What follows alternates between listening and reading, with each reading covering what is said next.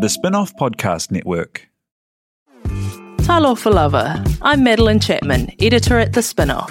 If you have the means, consider supporting our high quality journalism by becoming a Spinoff member. Sign up now at thespinoff.co.nz slash donate.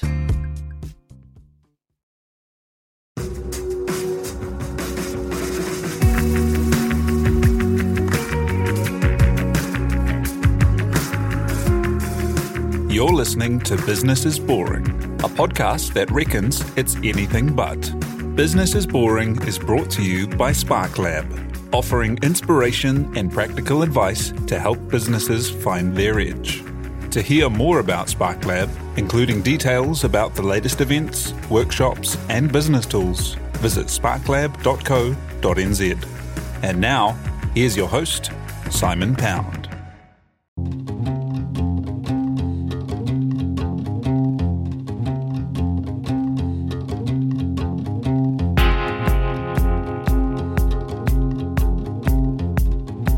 Listening to Business is Boring, a podcast that reckons it's anything but. Business is Boring is made by The Spinoff with help from Callaghan Innovation. Is your host, Simon Pound. When COVID hit, women in business were disproportionately affected. In New Zealand, it's been reported that 70% of job losses have been of women.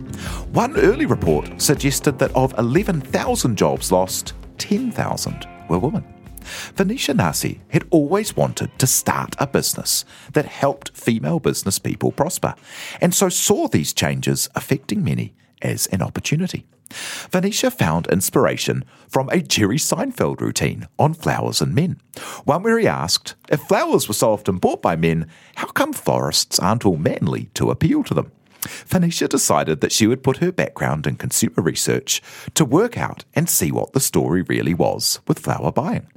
The result is an online platform that helps people select the right floral answer to the job they want to do with flowers and sees examples of bouquets for their price point and can get them delivered. The platform, Bouquet, has 15 florists on board across Auckland and plans for expansion. And to talk the journey, how it's going, and what's next, Venetia Nasi joins us now. Kia ora, thank you so much for being here. Thanks for having me, Simon. Hey, so how did you come to be interested in this idea? And yeah, where does uh, Jerry Seinfeld, and apologies to Jerry Seinfeld for butchering the co- content of um, his bit there, um, how, how, how does Jerry Seinfeld come into it? Yeah, so it is a bit of a story. I, I guess I'm an ideas person, and so um, I probably had this percolating in the back of my mind in 2019 when I purchased um, flowers myself online, and I just struggled with it. I was at work, I needed to buy flowers quite quickly, and I just found it so incredibly difficult.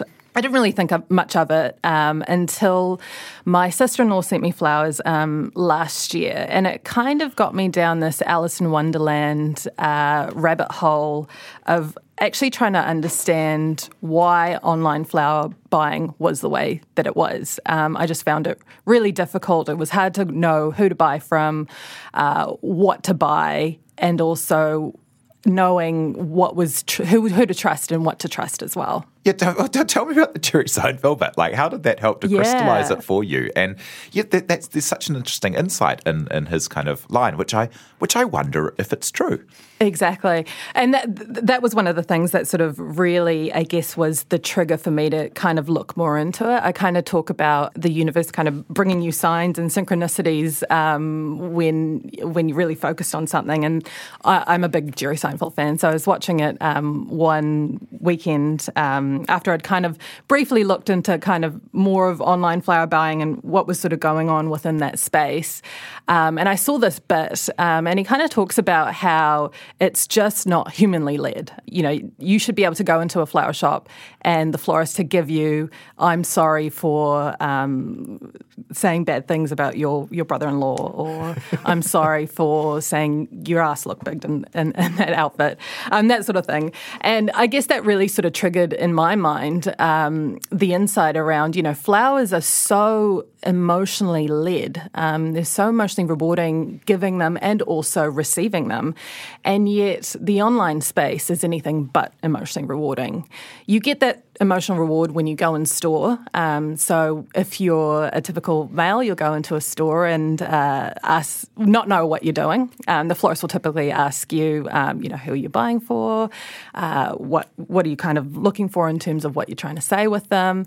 And then you'll get handed this bouquet of flowers and you'll be sent on your merry way and everything will be great online it's a completely different story um, you know you've got to really know what you're looking for to kind of find the right um, gesture, I guess.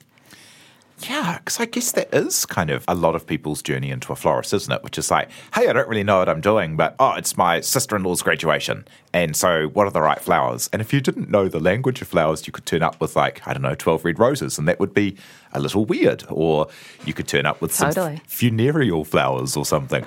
Or you could also feel like flowers are, they're quite expensive, really. You know, you're like, did I just get sold a $60 bunch when I should have bought a $30 bunch or totally. something? So, how, how did you go about kind of testing those assumptions and asking, I guess, you know, different types of buyers and finding out yeah, what they thought of buying and what the problems were. Yeah, and that that was a lot of the initial research that I did was actually just talking to a whole lot of people.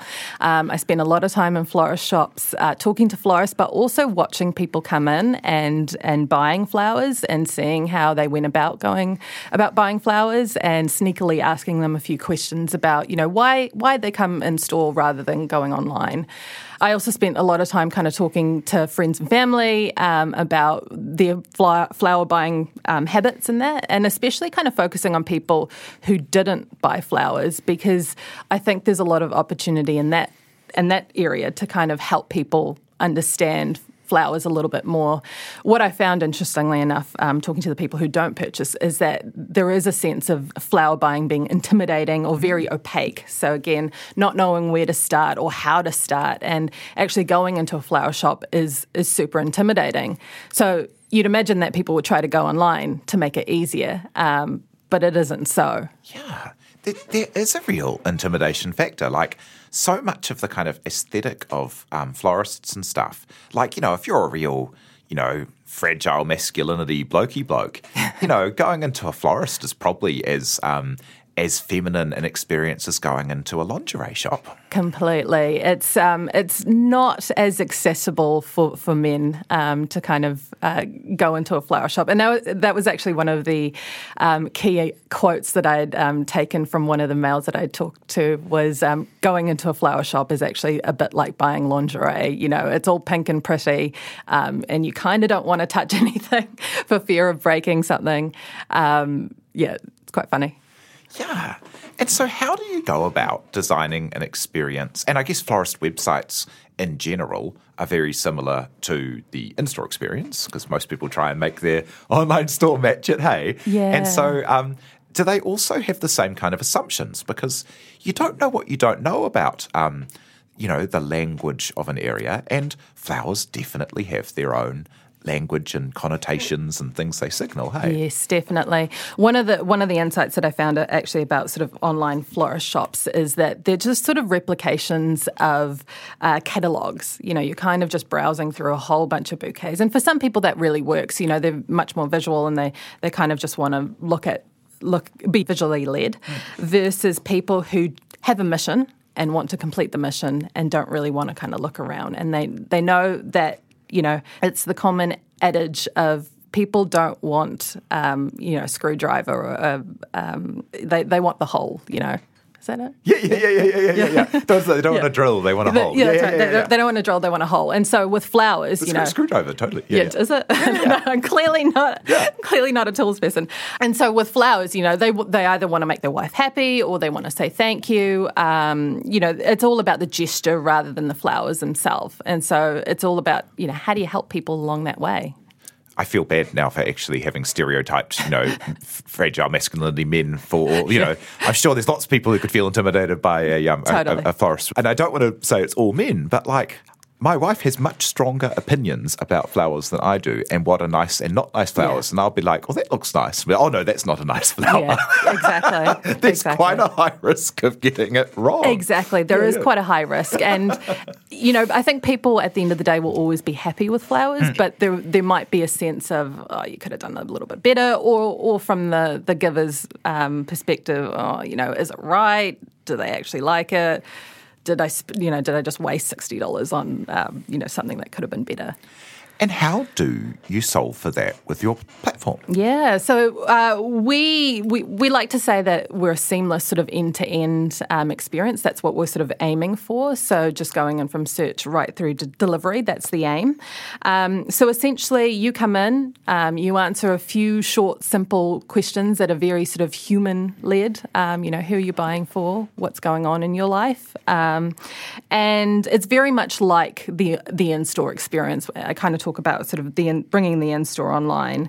And then what we serve up to you is actually just some options that will work for you, um, and you get to pick from those. So it's not like we say, uh, just here's here's the one for you. Um, we give you some options to kind of choose from, so you do feel like you've got some uh, agency over that as well. And then yeah, straight through to uh, purchase.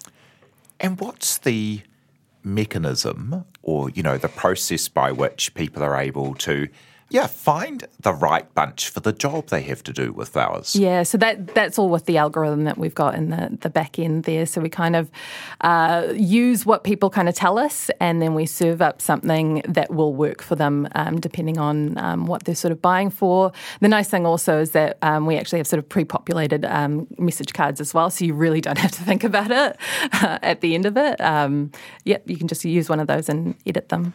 So you kind of jump on the website and then it asks you a series of questions like, you know, what are these, um, who are you buying these flowers for? Uh, what, what, what, are the, what, what are the kind of um, occasions and the flow of that? Yeah, so who are you buying for? What's the occasion um, that you're buying for as well? Um, I guess what's the relationship between the person that uh, you're buying for and yourself? Um, we've had some interesting ones uh, put in there because it's a free form field as well.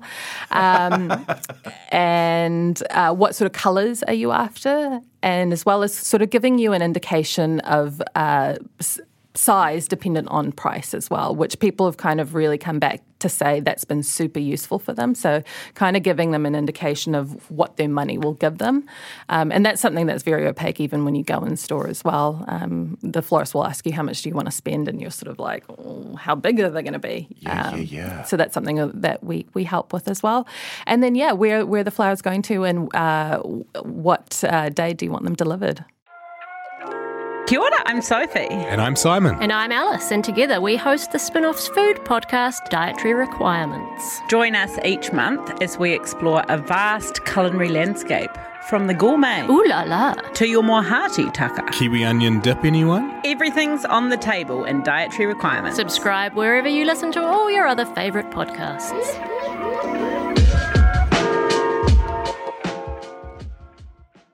And how has it gone with working with the florists to get them online into this platform? And how are florists going? You know, like um, a very a very female um, strong industry and an industry that probably um, you know it certainly wasn't an essential service during COVID, um, and it's probably something that. Uh, is, is a real victim of when discretionary spending pulls back. Yes, and that's exactly it. Um, so I was very lucky to have built up some connections when I was doing um, my research. Um, spending a lot of time in florist shops will, um, you know, you, you build relationships through that, um, and really understanding what these florists were kind of going through um, at the end of COVID. COVID had hit florists particularly hard. You know, flowers are a perishable good, and not only are they, you know, discretionary goods as well. Um, so there's not only a lot of time that takes to kind of put into creating this good. Um, you know, the flow on effects from COVID are still impacting um, some of the florists that I've had, where they see their corporate clients aren't spending as much as they they used to because you know budgets are still cut. Um, so that that's been you know one of the unfortunate things that we're still kind of grappling with. Um, you know, how can I help these florists um, deal with corporate clients who typically do spend more than your average consumer?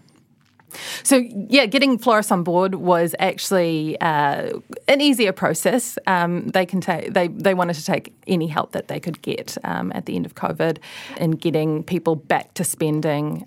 It did take quite a while for flower prices to uh, come down quite a bit. Um, you can imagine, you know, it takes three to six months to grow flowers, and so the limited quantity of flowers being available to sell um, meant that flower prices were, were super, super high for a long time. Yeah, because they are such a perishable good. I guess if you are a grower and you look at the future and go, offices are shut. So, you know, real estate agents are shut, lawyers are shut. These Yeah. people who are buying cut flowers aren't going to be there. No. Foot traffic is down because florists are such a foot traffic business. Exactly. And it's so interesting with these moves in work where, you know, maybe maybe people go to the office 3 out of 5 days now.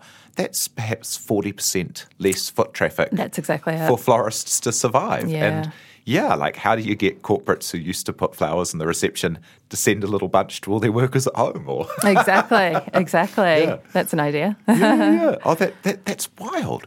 And in, in terms of the actual kind of industry, like how online is it? Because I, I guess you know there's lots of people you could probably go on their websites and get flowers uh, delivered.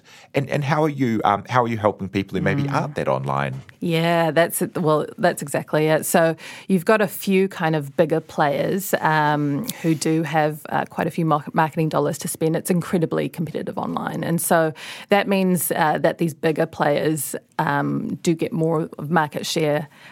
What Buko does is support local florists who maybe don't uh, have as much marketing spend, um, maybe aren't as savvy um, in terms of kind of their website and their technical skills, um, and so that's that's the real purpose is kind of helping these florists have a presence um, online and really you know helping people kind of purchase from these florists, not the not necessarily the, these bigger players.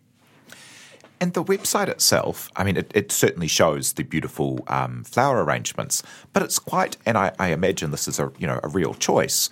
You know, it, it's quite neutral in many ways, so that it doesn't feel super floresty and the like. Is that is that because the main target is um, men, or is there a main target, or Yeah. what, what's your kind of approach, and how are you trying to market and get the word out? Yeah, well, initially that was my hypothesis that I'd be kind of, um, you know, targeting males who, but kind of, again, kind of going back to the stereotypes, like not knowing what they're buying and um, a little bit, um, uh, yeah, just. I don't want to say stupid, but just um, not knowing what they're buying. Um, but interestingly enough, um, you know, talking to customers who have purchased from us, um, they're just people who are on a mission and really just want to kind of go through the purchase cycle quite quickly, but quite confidently as well. And I think that's what the the platform sort of provides. I did want to have it, I guess, yes, more neutral in terms of um, being targeted towards specific genders. Um, I think what we're trying to do as well is is really put some zest into a really tired and uninspired market. Um, you know, there's a lot of kind of uh, fluffy, frilly things out there, um, and we really just want to make it super easy and accessible for people to to buy flowers. One of the main drivers for me is actually thinking about um, sustainability and sustainability of, of gift giving as well. Um, what I see in flowers is that it is a more sustainable option for people to purchase. Um, I think as people kind of look to their purchasing more. Uh, with more intensity and more scrutiny, um, they're looking for more options that that are more sustainable, and I think flowers provide that. What's what's f- f- uh, what's sustainable in the flower buying? Is I guess off, off the top of my head, I'd think like, well, I mean, one of the weird things about flowers is that you do buy something so beautiful that then is gone so soon. Exactly, and I think that's the beauty in it. You're buying nature. Um, I think there's something very poetic and about about that. I'm very romantic in that way, but I, I guess a lot of people don't see that, and that's why I guess what we're trying to do with with this brand is really just um, you know get people to see the power that are in flowers when you. It's all about the gesture, right? And so, but I don't think people are kind of seeing that. Um, so yeah, that, I guess that's what we're trying to do with the brand itself is is really um, put that zest back into that that market. Yeah, cool. And how's it going? Yeah, well, we're still very much in our infancy. So um, we've we've been sort of four months um, in Auckland in terms of kind of development plans. We're still very very much at the beginning, still getting into a groove of um, building momentum and kind of developing as well, um, and still kind of iterating and learning as well. I said, you know, the ideal is that we'll get to sort of a seamless end to end experience, and we're still very much at the start of that. And in that initial thought that, you know, um, especially the Jerry Seinfeldy one, that, you know, if, if flowers are all for guys to buy, why aren't florists kind of aimed at guys? Mm. I mean, is that true? Because if I think about the people I know who regularly buy flowers, they are like if they are guys buying them, they're buying them because they love them themselves. Like, I wonder what the actual proportion is of flowers that are bought because, you know, um, someone's in trouble or they feel they have to or whatever, yeah, versus yeah. someone buying it because they love them and they're beautiful things yeah. and they smell great and they look beautiful and they are uh, they make rooms um, vibrant and happy. I, yeah, and I think that's exactly it. That there are there is probably more of a larger proportion of people who actually understand flowers and understand well understand the power of flowers and they might you know like them a little bit better. But I do think that there's a larger proportion of people that just don't look to flowers as an option. Um, they don't see them because they just don't understand them or they just um, aren't inspired by them. Mm. Yeah, because it, it's it's really depressing to kind of if you would think of flowers as just being something that people bought when they were in trouble. Yeah. Interestingly enough, one of the, one of the insights um, yeah. that somebody had told me was uh, through uh, payments data. They found some sort of correlation between um, brothel visits and uh, uh, going to a florist afterwards. So I'm suspecting that guilt might be a big driver as well. Wow. so if you randomly get a bunch of flowers from your partner and there's not any link to it, check the credit card statement. oh boy. And, and along the way, like, you know, being a founder and creating a, an online platform and building out like a, a marketplace with um, with florists and stuff, building up, a, a, you know, a, a customer base and a brand and getting people to know the product. What have been some of the interesting challenges or you know cool things you found along the way or hard things you found along the way yeah i mean it has been a bit of a learning curve and especially i guess we're still bootstrapped and so um, it's about kind of getting the most value out of uh, the least amount of money that you've got, um, which has been a challenge for me. Um, you know, coming from a from a marketing advertising background with clients who've got you know limitless budgets, um, that was a bit of a, a, a thing that I had to kind of really gra- uh, understand, and, and, it was something that I grappled with, um, and I'm still kind of figuring out how to get the most bang for buck um, and you know going about very clever ways of, of doing so yeah, yeah, the, the budgets and advertising are wild, yeah. yeah. And then when you're building something that actually is, um, you know, a real business um, connected to lots of little businesses, and yeah, how how can people, how do people get the word out? Yeah, well, that's that's one of the things that um, we're still toying with as we sort of um, develop. Uh, I think there are things that we still need to get right before we kind of put this out completely into the world. Our, our plans are to expand to Christchurch and Wellington um, by the end of the year, but uh, there are some crucial things um, that we need to put in place in terms of development to kind of get to that step. And so it's all kind of you know taking one step back as much as you can make sort of a vision and a plan uh, forward. Um, you've got to take it day by day. Are there any potholes you've found on the road others could avoid? Yeah, interestingly enough, um, more than potholes, I guess one one of the surprising things um, that I didn't think I would encounter was just, um, I guess, this narrative around uh, women entrepreneurs within the startup um, ecosystem, and this narrative around how challenging it is for female entrepreneurs, not only in terms of um, funding, but actually just being taken seriously um, by the founders or you know, um, by the industry itself. I, I, didn't think that would be something um, that I encountered. Um, but yeah, I've, I've joined some sort of women, women in entrepreneurial uh, groups, and that has been a, a, topic that we've kind of talked about. Um, and it's only something that I've sort of um, come across very nascently, so I haven't really had, you know, haven't come face to face with it yet. Um, but yeah, it's very interesting that that is still a dialogue um, that is that is going on. Yeah, wild. And what advice would you have to anyone who does, um, you know, see a problem that they think uh, is a really interesting one to solve, um, and and you know uh, about how they would go about getting into a business like yeah. this? Yeah. Well, I guess it's about understanding what your strengths are and keeping focused on, you know, what really kind of lights you up. And I sort of think that when you are focused on what sort of lights you up and what sort of gets you going and what you can kind of keep working on, that flow will come to you. Um, and you've got to give yourself space to kind of get into that flow as well. Um, so it's about understanding, you know, what am I really good at? What can I do? And work really, really hard at that for the things that don't light you up or or maybe you're not so good at, you know, finding help and, and really being honest with yourself um, about what that help kind of looks like as well. Um, yeah, that's super important.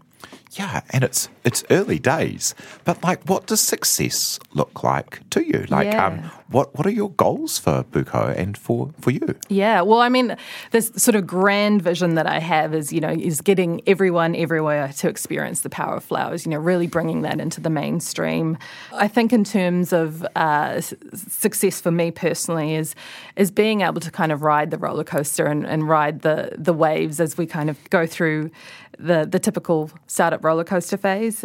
So it's about sort of constantly checking in with with how I am and how you know how things are going, and, and being honest with myself as well. I think that that's that's real success for me. I think um, sometimes you can kind of put your head in the sand um, and you know be really really focused on on this one goal that you've got without actually being uh, cognizant of what's actually going on around you, and yeah, being real with yourself. Yeah, because sometimes, I mean, it's so hard to make something that doesn't exist exist. And because there's always so many jobs to do, it's hard to ever kind of take a step and go, oh, wow, I've actually done a lot already and give yourself a, an easy time occasionally. Yeah, Hey, yeah, exactly. You've got to you've got to be kind to yourself. Yeah. Yeah. Oh, that's magic. Well, I can't wait to see uh, where you take it. Um, I love the name Buko. It's such a great startup name for uh, a thing in the florist space. Thank you. Um, that's awesome. Thanks. It's so lovely to meet you today. Thanks for sharing your story. That's Venetia Nasi of Buko. Thanks so much for having me, Simon. And thank you very much to Jonathan Pierce for producing. And thank you very much for having us along and listening. Cheers. You've been listening to Business is Boring, presented by Simon Pound. Brought to you by The Spinoff and Callaghan Innovation.